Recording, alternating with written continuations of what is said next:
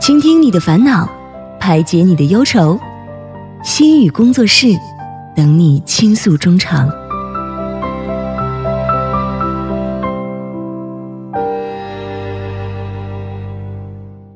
何以解忧，唯有心语工作室。心语工作室呢，又在每周日的晚上和您如约而至了。那么我们很高兴迎来两位节目嘉宾，李莎莎老师和赵思维嘉宾。今天呢，将会由思维为大家带来两段情景介绍，之后再由我们的李莎莎老师和大家一起从心理学角度来分析和讨论一下情景对话中出现的问题，给我们一个正确的心理问题指导。同时，我们也诚挚邀请各位听众朋友们参与到节目当中，把您的困惑通过以下的参与方式发送给我们。您的故事呢，将会在下一期的心语工作室当中，通过啊、心理咨询师为您解忧。我们的参与方式为：您可以通过发送短信的方式发送到井号幺零幺三，每条短信通讯商会收取您五十韩元的短信费用，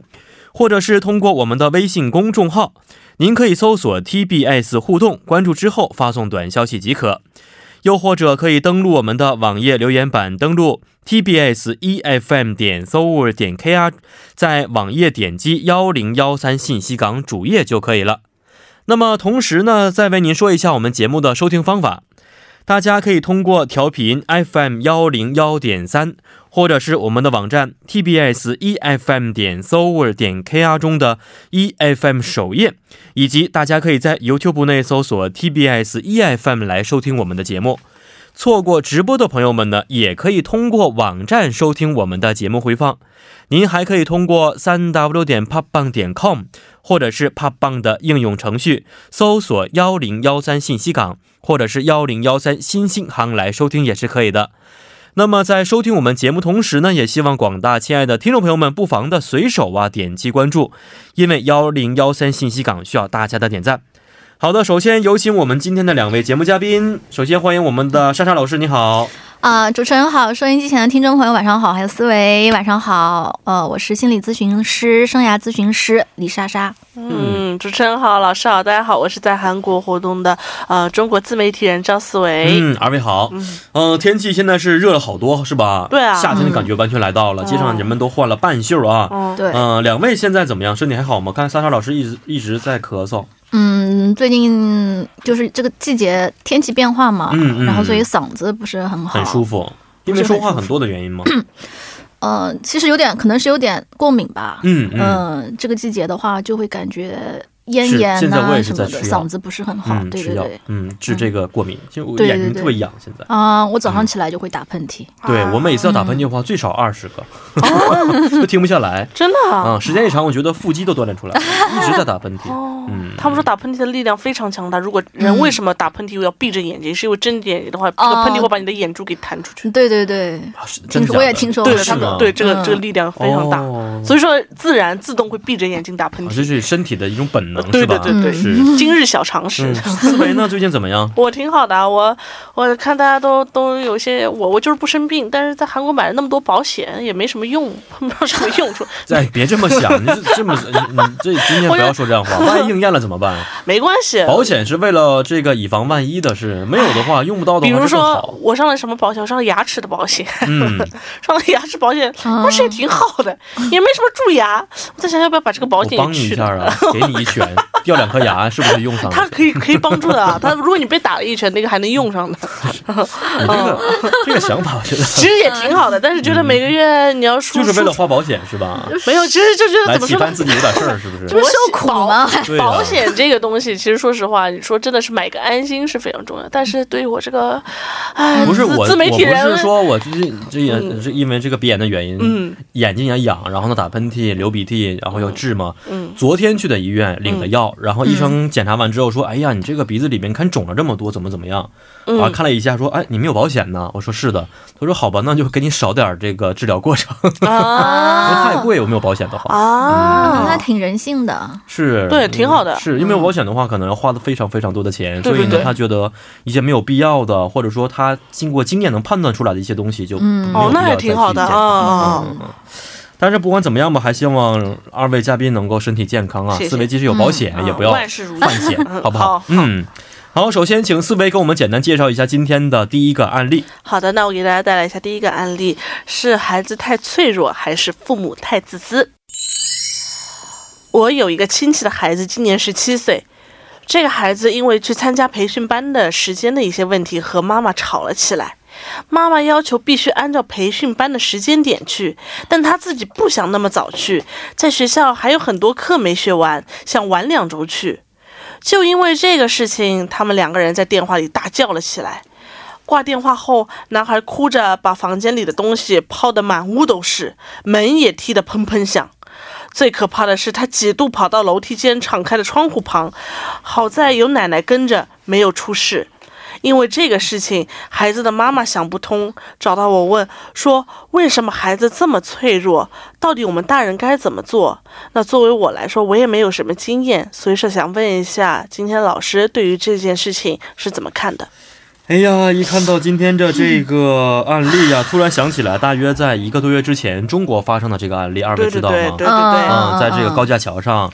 有一位这个应该是初中生还是高中生啊？嗯，因为嗯对跟妈妈吵架之后，对对发对生之后的不幸是不是？对对没对，错，嗯，这个案例，嗯所以。嗯，今天的案例的题目就是孩子太脆弱还是父母太自私的这么一个嗯嗯话题啊。嗯，嗯，听完这个案例之后，了解到了孩子和母亲因为去培训班的时间而产生一些争执，对对嗯对，所以这个孩子想用一些极端方式来解决，虽然对最对后对没有出现特别危险的一些事情啊是，的，嗯，但是首先还是想请一下李莎莎老师看一下这个案例，您的看法是什么样的？嗯，其实听完这个案例的话，能让我想到很多相关的一些案例，比如说父母和孩子之间发生争执以后，或者是就是孩子被父母批评责骂以后，很多离家出走啦，嗯或者说就是时间长了以后会走上那种歧途啊，嗯呃或者是采取一些就是类似这种极端的方式，嗯去怎么样酿成了一些家庭悲剧，特别多。嗯嗯嗯但是其实不管结果是什么样的，从根本上来看，都是因为父母和孩子之间的矛盾造成了孩子产生这些消极的呃一些应对的一些方式。嗯嗯嗯，我也之前在网上看了很多很多人的留言嘛，嗯嗯我感觉都是父母辈的人，他们有说这个特别心疼这样的父母，哎，嗯，觉得现在小孩太过于自我了，还没批评几句就受不了。然后说到就是啊，以后进入社会以后委屈会更多，这个嗯算得了什么？就觉得太娇生惯养了，孩子不值得同情。嗯嗯，就是感觉不太理解父母，这个特别特别多。嗯嗯，嗯，所以现在这个我觉得不是一个个案，是吧？。呃对，普遍存在于，特别是中国这样的独生子女家庭，对，是我不记是？我记得我以前在初中的时候，因为和班主任那个闹了一些别扭，然后嗯导致我就有点就是离家出走这么一个感觉，就是嗯因为因为为什么？班主任要离家对出走，，因为因为班主任想要离家，因为想要哦就是说，逃离，就是班主任对我做出了一些我不乐意的事情，那我啊离家出走，那我把这个压力积聚到我父母身上，对我然后父父母母会给直接去联系班主任，一些压力，压力然对后最就是后得逞。得逞了。那你这个迂回救国的方式还不错，对，班主任那个时候，现在想想他是做错了，因为啊他是对于做一些我和其他朋友之间的一些误解，是嗯嗯嗯班主任比较偏袒对方。哦所以说，而我那我做的什么抉择呢？我没有说离家出走一整天，嗯我就晚回家，我就嗯找了一家便利店，不知道是嗯嗯餐厅，在里面做嗯做作业，做到大概晚上八点半左右回去。嗯回去的时候我再结看果到，父母发现什么什么感觉没有啊？回来后来 对，后来我妈，我记得我妈就打直接打电话给班主任说哦她到家了。嗯，嗯所以嗯思维的父母做的其实蛮好的，就是能够关注到思维这个变化，然后去采取一定的措施。嗯嗯嗯是，其实就是针对这个事件来说的话，我其实蛮能理解他们为什么这样说的，因为作为家长的立场的话，他们真的就是为了孩子操碎了心，嗯但是不被理解，肯定是感觉很委屈的。嗯嗯然后他们觉得，哎呀，有一种恨铁不成钢的感觉，嗯就是觉得都是为了孩子好。这么不理解父母的含辛茹苦，就是他们立场是不一样的。但是有没有想过，换过来站在孩子的立场上会是什么样的？嗯，没嗯错。所以这个时候，可能我们就要从孩子的立场上好好考虑考虑这件事情发生的根本原因是什么了啊。对，那就是您觉得这件事情发生这种过激行为的原因是什么呢？就是因为这儿有问到嘛，就是这儿有的妈妈问到为什么孩子这么脆弱。其实我们知道，孩子和父母在一起的时间是最长的，对，最理解孩子的应该是谁，最了解孩子的是谁，父母嗯是父母，对吧？那么为什么父母会反过来问别人，哦，我的孩子为什么这么脆弱呢？嗯，这是什么意思？说明什么？他并不是了解，真的了解他的孩子吧？是，嗯，可能有人会说，哎呀，我天天他想吃什么，他喜欢吃什么，然后吃喝拉撒，或者是平时生活中的一些事儿，嗯有什么嗯有什么有什么跟朋友之间有什么矛盾，什么开心难过的都知道，嗯嗯嗯嗯说的没错。但是这些其实都是表面上我们看到的，其实孩子内心当中深处这种真正的需求，他们的一些情绪被压抑的一些情绪到底是怎样的，我想很多父母可能并不知道。嗯，没错，是嗯是是，而且按照我们东方的这种教育方式啊，最近很多看社会的人也在反思我们的教育方式到底是不是出了问题。嗯，很多人觉得父母应该是最无私的，把自己的一切奉献给孩子才可以，但是后来却发现，就是父母把自己的一切意愿强加给孩子的一种行为对而已，来满足自己的一些要求，是是不是？所以呢，看起来家长其实挺自私的啊。嗯嗯，那这种情况老师是怎么怎么看待的？呃，其实自不自私呢，我也不好说了，但是嗯可以让人感觉到，就是你对孩子的内心还没有真正了解。这个前提下进行这种家庭教育的话，嗯只能是以父母自己的一个假设和期待为前提。嗯，那么嗯也可以说，就是满足满足自身的一种控制的行为了。嗯他可能是无意识的，不一定是自私有意识故意要这样子做的。嗯嗯嗯，所以以说，换句话说，我觉得有一种就是父母在给孩子进行洗脑的这个感觉。嗯哦，就是说的好听，就是啊，我是为孩子好，嗯避免他走我当年走的弯路，嗯嗯然后把自己这么多年积累的经验传授给孩子。是，但是说的不好听的话，他是觉得就是父母自己对成功有一个追求，嗯他把他嗯自己认为的对对对成功加在孩子身上了。嗯，希望孩子的行为能够，呃，怎么讲，行为轨迹吧，能够符合自己所追求的这个成功所需。嗯不管是哪种父母，他们所认为的成功怎么样，是孩子要的成功吗？不一不不定，一定对是自嗯就是前提都是自己要的成功。嗯所以孩子到底想要什么，他们怎么样能获得他们想要的是的这些东西很，很少跟孩子沟通过。对对，嗯呃，所以说父母给的呃是好的，但是真的就是对孩子来说也是好的吗？嗯不一定，可能是孩没错子的一个负担。是束缚是很多我看很多父母啊，他们年轻的时候没有实现的一些愿望啊、梦想啊，都希望自己的子女啊、嗯可以去实现。对对对嗯，是结果就把自己的一些意愿强加在子子女身上。太是多的太这么多想的了话，其实我也有这样的想法，比如说。我小的时候的梦想是当歌手，嗯那现在我可能是没有这个机会了。我特别希望我的孩子将来能成为歌手，嗯这个心态是正常的吗？心态肯定是正常的，可以这样想，但是你愿这样做不做，那要跟孩子去沟通啊，孩子想不想呢？对，这个是非嗯常嗯呃，你可以，以这样想，你可以有意识的培养他，那么他也愿意，那么 OK。我其实觉得嗯这就是个很简单的一个问题，就是说你和朋友去吃饭，嗯我觉得就是说有的时候你可以希望他跟你选择吃一样的东西，但是有什么时候你可以去问他，如果你连吃个东西的东西也要强加在别人身上的话，对这个对对就是一个一个一个一个一个问题了。哦可以是商量，不能强迫对，商量一下，看孩子到底这其实是不很是有这样的一种愿望或在者里是面，听听他们的想法，然后你自己说不定没想到的也能想到。但是现在很多家长的一个问题，他是他觉得自己孩子还小，不知道他们想要做什么哎没，错嗯他会觉得那我觉得我是过来之人，这个东西才是正确的对。是我那个时候觉得，我现在越来越多的问题不是说家长强加在这个孩子身上一些意愿，嗯很多时候一些问题就是一些教育导致一些孩子他不知道他将来想没做错什这么，就是个恶性循环。刚才说对还小着，嗯突然想起来，前几天看一个新闻，说有一个三十一岁男子因为酒驾原因被警察抓起来了，嗯哦然后父母赶来说：“我家孩子还小，不懂事情，你能不能原谅他们一次？”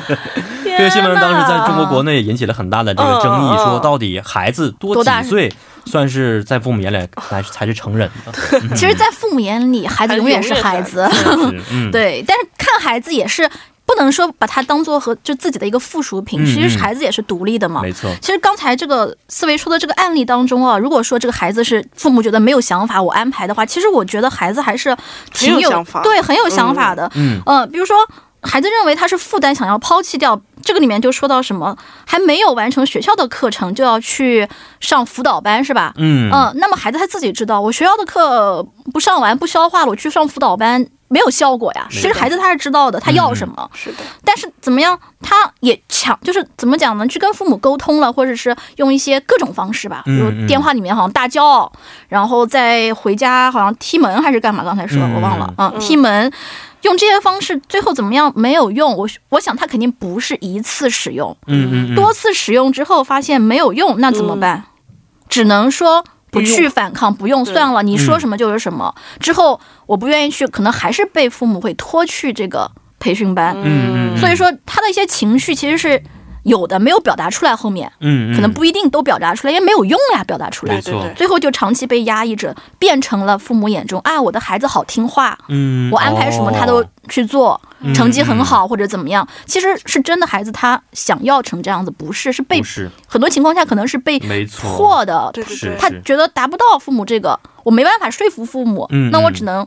怎么样服从？对是，嗯而且我听说在西方国家还有很多类似于的一些实验，是吧？来看看人是不是嗯因为在这种高压之下会产生一些顺从无的助心理。，对，就是有一个之前我们好像也在节目中跟大家分享过，就是塞里格曼有一个习得性无助实验，我觉得嗯这个孩子呃承担这么多的怎么讲压力，然后最后嗯嗯变得会妥协，或者是感觉很无助，跟这个嗯嗯嗯很很类很似的，对这个实验能不能简单的为我们简单介绍一下呢？嗯、这个实验是这样子的，就是呃，他是先将这只狗关在一个笼子里面，嗯，然后只要这个蜂鸣器一响，就给这个狗电击。那么嗯电击的话，肯定很痛嘛，会想逃离，所以狗一开始是在笼子里面四处四处逃窜，嗯，然后想要逃出笼子。对，但是经过多次电击以后，狗就不再试图去逃逃离啊了，对哦，反而是电击前就开始哀嚎啊，嗯或者是颤抖，因为它知道自己的努力是白费的，对嗯嗯，只能等待下次的痛苦。这个就是一种习得性无助的现象。哦，嗯，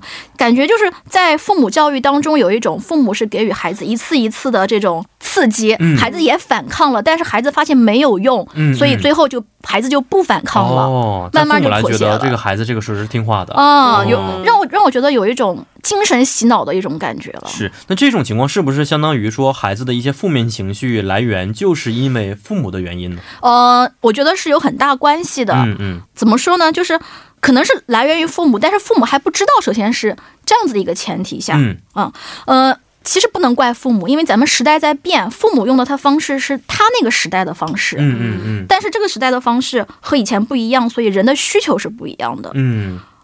所以这个时候过父母可能要反思一下自己的一些教育方式了。，对你用嗯过去的来套在现在孩子身上，显然是不适没合的错。是他们忽略了孩子在这个成长当中所需的需求吧，对对嗯对，还有他们的一些情感反应，特别是中国孩子对情感没法表达感觉、哦 feeling 这个东西，他说不出来，他对不知道。所以说，中国有很多孩子们他们很难表达自己的想法和感情。对对对对嗯，对，就是因为可能教育的方式有一些对出现了问题，想法可能还能表达，但是他的嗯感受就感很受难。很难。嗯对那对哎那对，怎么解决呢？其实就是说，像这样子的案例的情况有很多，孩子就是都会有，但是嗯嗯，认为是孩子父母不孩子不理解父母的情况很多，嗯所以说啊，是不是要想说让孩子怎么去理解父母？嗯其实我的认为是，可能很多情况下不是孩子不理解父母，反而是孩子已经很理解父母了，嗯，嗯，就是他孩子其实知道父母要什么，嗯对，但是他也知道他没办法满足父母的对对对需求，嗯嗯，比如说，经常我们看到新闻上说，很多孩子在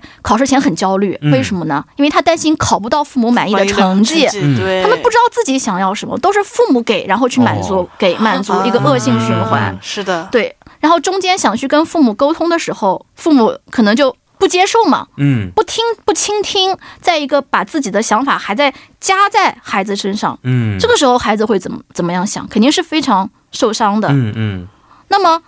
一次又一次这样的受伤，嗯，被打击之后，那怎么样？不尝试了呀，刚才说的，嗯嗯，对最终压抑到某一个极点的时候，就会大爆当发。本嗯哦对比如说什么离家出走啊，或者是走上歧途，做做出出一些一些极极端端的的行为事情。嗯对，是如果这个过程当中，比如说学校老师的引导会比较好一些的话，那么他们可能就会有另外一个比较好的嗯一个路会去走下去。嗯，是的，所以还是要从家长本身来去反思这样的一些行为，然后呢，嗯跟孩对子一起去改正这样的情况。是的，是是是的。的，嗯，好的。那么说到这儿，让我们简单的稍事休息之后，再回到今天的第二部心语工作室当中，送您一首歌曲，是来自小虎队演唱的《放心去飞》。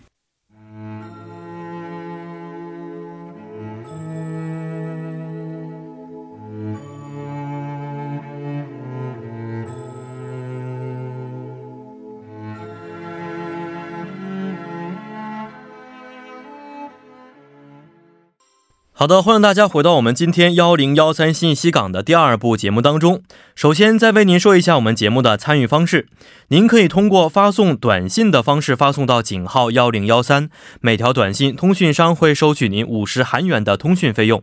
或者是通过我们的微信公众号，您可以搜索 TBS 互动，关注之后发送短消息即可。又或者可以通过我们的网页留言板登录 tbs efm E 点 s o v e r 点 kr，在网页点击幺零幺三信息港主页就可以了。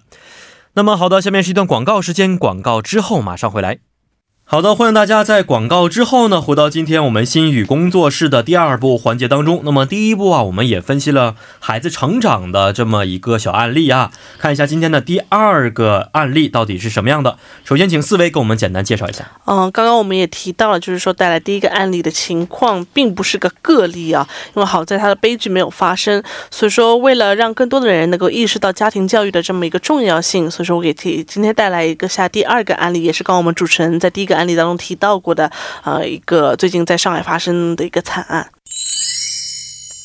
最近在上海发生的十七岁男孩跳桥的一个事件，想必大家都一定有了解吧？啊，情况是这样的，在上海卢浦大桥上，一个男孩突然从车里冲了出来，从桥上跳了下去，紧跟着的女子是孩子的妈妈，啊，因为没有抓住他而坐在地上痛哭。最令大家印象深刻的是，这个男孩年仅十七岁，但是跳桥的那一刻没有半分犹豫，整个过程不到五秒。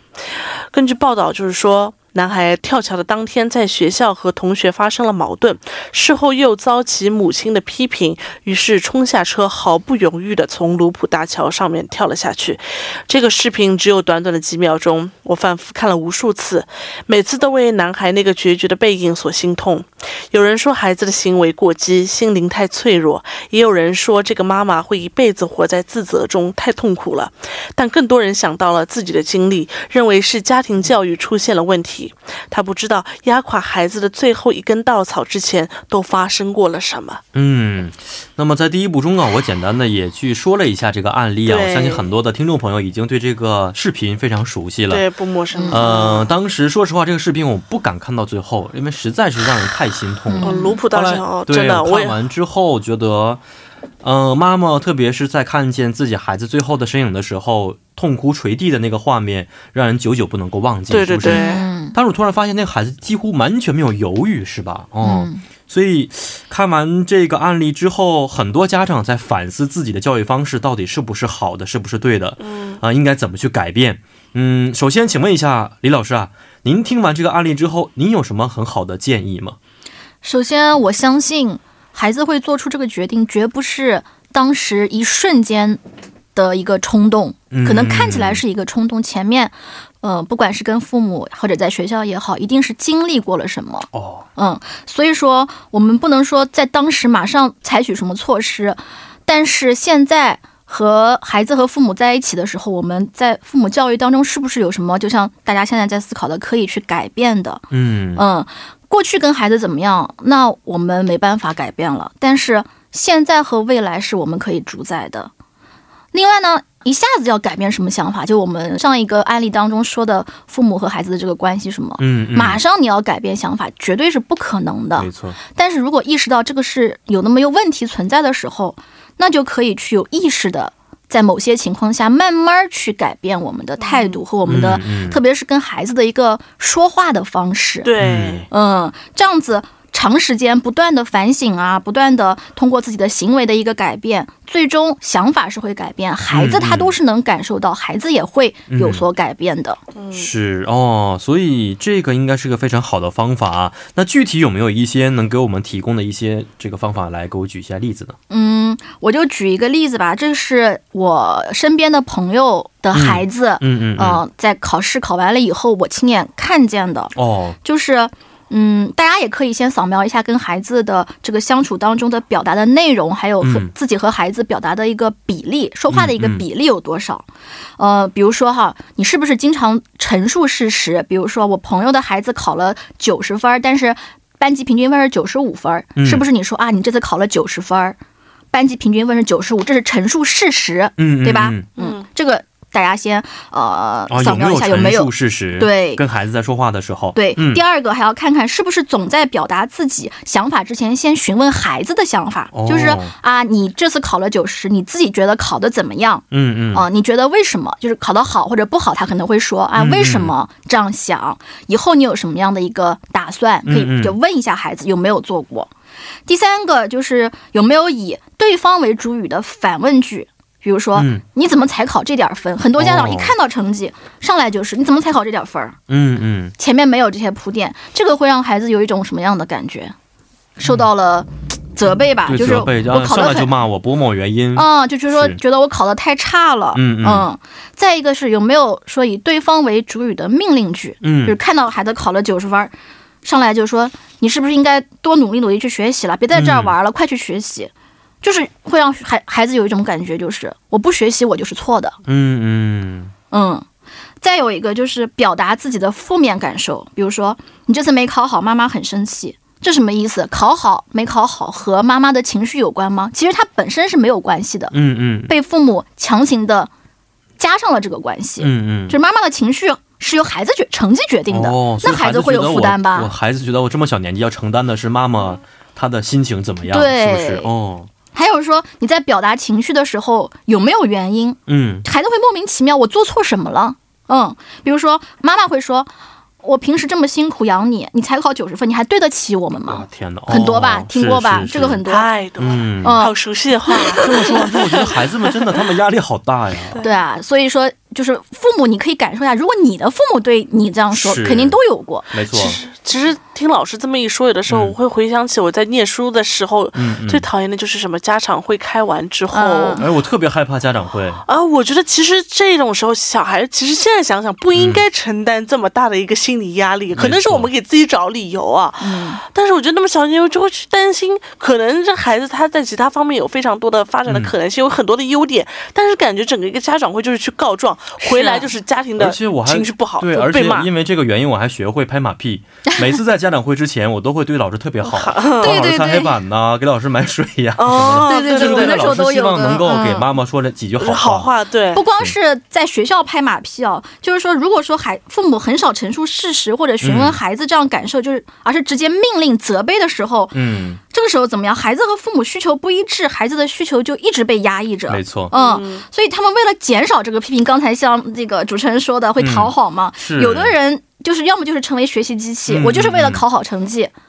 被父母表扬，就是最后就缺乏自我意识或者是没错主动性而了且，我发现父母呢，嗯他们没有一个这个可以满足的欲望，没有自己考的无好底不的好，对就要求下一次更好，怎么怎么对样。哎，有的孩子啊，他可能就会用一些不道德的手段，嗯，比如呃，说去造作弊，对，然后长大以后可能这个会是更严养成重习惯嗯了对，养成就是嗯那种会走上歧途的是那种可能性。我其实想到一点啊，就是有的时候父母他尤其在家长会这样情况下，会给嗯孩子带来一些责骂。他其实嗯我觉得一半是因为他说是为孩子好，就觉得恨铁不成嗯钢。我觉得可能有另外一个可能性，就是因为家长会是很多家长聚集在这么一起的一个场所。如果老师公开对某个孩子的家长说你的孩子怎么不好的话，让这个家长在这么一个好没有面子大的吧一个嗯。 场所是丢了面子，对那就算他不想想要为孩子说句话，但是他回家，他带着这个负面情绪，有点丢脸的情绪，会多加把这个情绪夹杂在这个孩子身上。所以有的时候我觉得，就嗯是对看父母本身怎么来控制自己的这个情绪。是的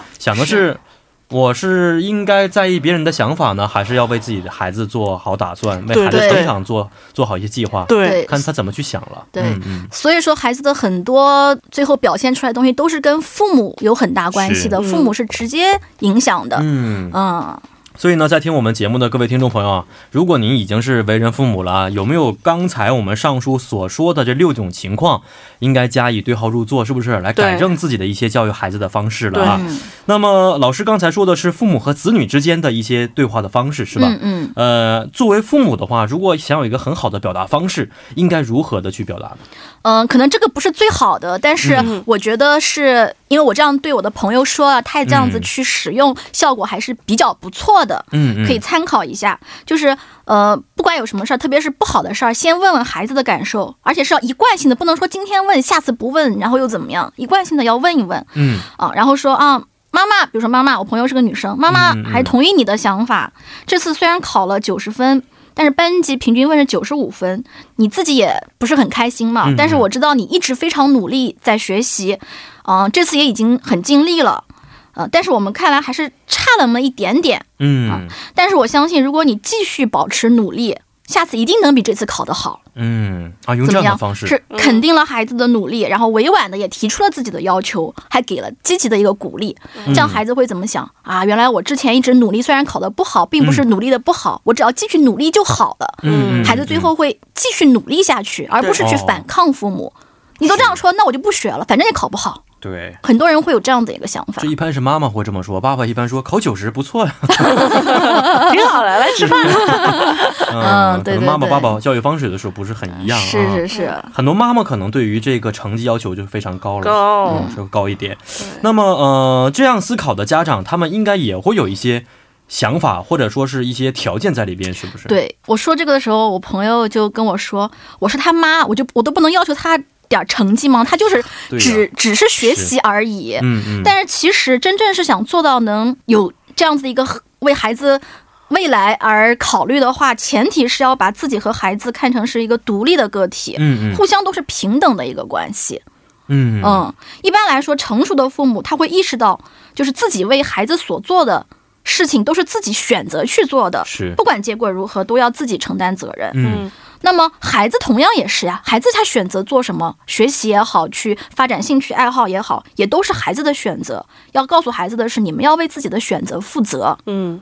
另外，成熟的父母他们会认为，就是养孩子并不是为了邀功，嗯，孩子的出生也并不是为了满足父母的这个私心。对，嗯，父母应该是会引导孩子，不会说想为孩子的未来负责。嗯嗯，也不需要说孩子来满足自己的需求，但是呢，孩子毕竟是孩子，他们需要这个别人帮助的时候，父母也会出来助一臂之力。嗯嗯嗯另外就是很多父母说的很多，其实父母对孩子教育更多的是一种言传身教。哦，行动也很重要。对，嗯也就是说，成功的父母没有一般是没有双标的，不是说孩子要这样，我是别的样。嗯，他怎么要求孩子，前提是自己已经要做到哦了，先做好自己的自身嗯榜样。因为孩子是看在眼里的。嗯嗯嗯嗯啊，有的时候可能现在孩子特别厉害，爸爸妈妈做的不好，你看你都那个样子，凭什么要求我呀？是，是，就像很多孩很多家长说，哎呀，我孩子在学习的时候，我也在旁边陪着他，嗯他旁边陪着他干嘛呀？打游戏，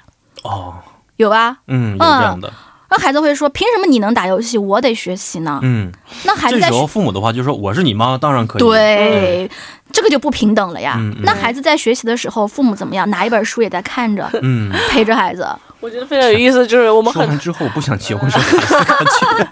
那个好累啊呀 就还要学习是吧对，我有很多朋友都会听到，所有的妈妈当年在年轻的时嗯候都是班级第一名， 对吧？我妈就会说：“我像你这么大，学习可好了，嗯对对吧？”好不容易我现在逃离了小初、小初高这么呃十二年时间，是不是？嗯，结完婚生完孩子之后又要陪他再学一 遍，哦，对对对对， 是，对你要是帮助孩子一起学习，孩子有什么困难，然后父母帮他解决的话，孩子会非常佩服你，非常信任你，嗯，就会成为一种就是嗯良好的一个关系，对一种良师，就怎么讲，良师益友的关系，对对对，而嗯啊不朋是友说关系上最下好的朋友关系。是嗯是对对对，对，好，那能不能通过一些事例啊，具体跟我们告诉我们家长应该怎么去做呢？其实刚才那个就算一个实例啊，我觉得，嗯，嗯，就是呃，我们还是说打游戏吧，嗯嗯，有的孩子就会问父母，刚才说到那个父母父亲在打游戏嘛，嗯说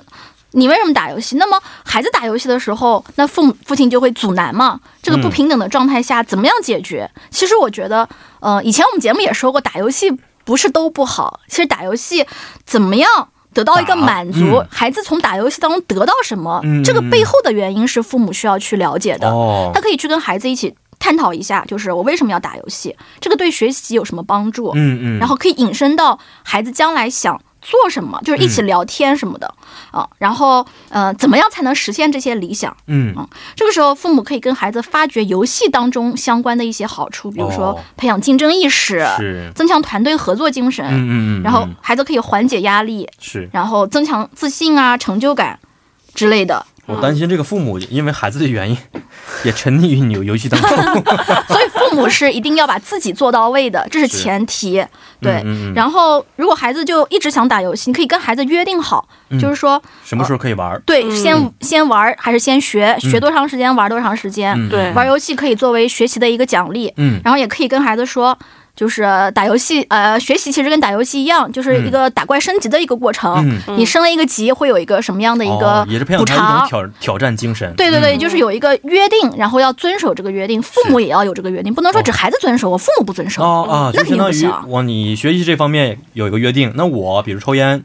你学习好的话，哎，哦我这怎个么也怎么戒算，烟，跟这个也自己对算，努力这个也尝算，试或者是跟。哦学孩子一起学习的时候，我父母我也跟他一起学习，而不哦是、嗯不是说很可怕的 是，主持人一很起害怕做高中数学，不一定是做高中，你可以看、看小说、嗯看书小也行说，呀啊看书、哦就坐在那儿，他做什么你也做觉什得是两么，个人在做一样的事情，同时坐在一很平起，等的这关个系嗯是对让孩子但觉是得说是实一话，样现在的。家长也挺累的。其实是做到容易这一步真的是挺累的，因白为天工家作对嗯家长一整天也是上了班，他回家他也是想要休息。等于说，其实我觉得现在现在没有所谓真正的休息了，回到家是第二次上班了。就更 累。对啊，嗯但是这个的话，可以赢得孩子的尊重、嗯孩子的信任，然后还是能培养孩子的独立自主意识。嗯，嗯作为家长，你不愿意吗？当然应该这样。其实很多家长为什么白天那么努力，就是为了孩子，是吧？哦对所以在家的时间才是最重要的。对、嗯这个是能为孩子更好的，那为什么不去选择呢？没对错对。对。但是刚才我们在开头说的这个案例呀、它是一个悲惨结局的案例啊。嗯嗯，老师又是怎么去看待的呢？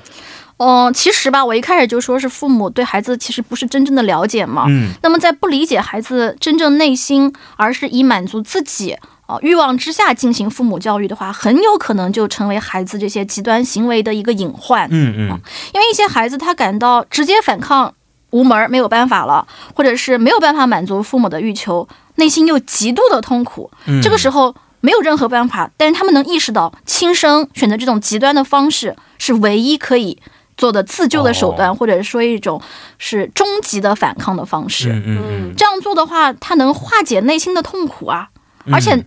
之前父母不听自己说的，这样子嗯可以达到跟父母的一种变相的沟通。嗯嗯嗯嗯，再者也是对父母的一个惩罚。但是此时父母是怎么想的？他们可能还沉浸在自己的教育方式中，嗯，啊觉得嗯自己教孩子教得很好，他不相信孩子会变成如此他们认为的脆弱，嗯嗯嗯或者还坚信如果有什么问题，孩子一定会提出来跟我商量的。嗯所以这个时候，我觉得可以再次证明，还是因为太不懂孩子了嗯，。没错。我记得前些日子韩国的那部关于教育的电视剧啊，嗯对就是有这么一个结尾啊啊，那个对对男孩子就是说我要在父母在我考上大学之后最开心的时候，我要毁了他们的开心的心情，是嗯一来种达到一种惩罚的心态。对对对这，就是这种比较悲惨的结局。是嗯嗯而且在你大家看这个年龄都十七岁，也是处于嗯青春期，也非常是叛逆，也是这个心嗯心情非常交杂的这么一个年龄没段。错，所以说，如果家长对于和青春期的这么有交往的这么一些孩子的一些交流上面，还是要多花一些功 夫的。嗯对。其实我觉得父母也是从这个年代过来的，嗯，他也也可以，父母也可以自己回想回想，在这个年代，你们的父母就是爷爷奶奶、孩子的爷爷奶奶、外公外婆和你们之间是怎么样的一个关系？这个时候父母已经不想了，因为他们怎么在处于更年 期呢？更年期碰上青春期是最头疼的一个状 况。嗯、如果啊，这个家庭不是特别幸福和和谐的，嗯有一位成员他有这种轻生的心态的话，其他家人他可以感受得到吗？呃，有一些信号在里边吗？一般来说，它是会有信号的。嗯就是韩国有一位记者曾经就做过一个调查，对于这个发生轻生行为的这些人嗯的一些情况，就是说轻生前发出行为、语言或者是情绪变化等信号的人占到百分之九十三点四。哦，绝大部分嗯嗯，但是大部分人是没有意识到的呀。对轻生之后，家中人才发现这样子醒悟过来的。哦嗯原来是有信号的，是有百分之八十点九的人醒悟到、哦嗯哦，给我发过信号，只是说。绝大部分人是没有没有没有当时接到在感受得到的。对嗯，所以说，如果孩子选择一种极端的方式，与其就去就是追究孩子的一个责任，嗯我觉得不如问问他们的父母，就是有没有给孩子更多的关心，在他们的这些情绪上面。对对嗯对，，既然说大部分是有这个信号的信号的话，那么要么就是父母没接收到，要么就是父母接收到了，但是没认为这没有是在意哦轻生的一个信号。嗯是那说到这儿，重点就是这个轻声的信号有哪些呢？哦，轻生的信号的话，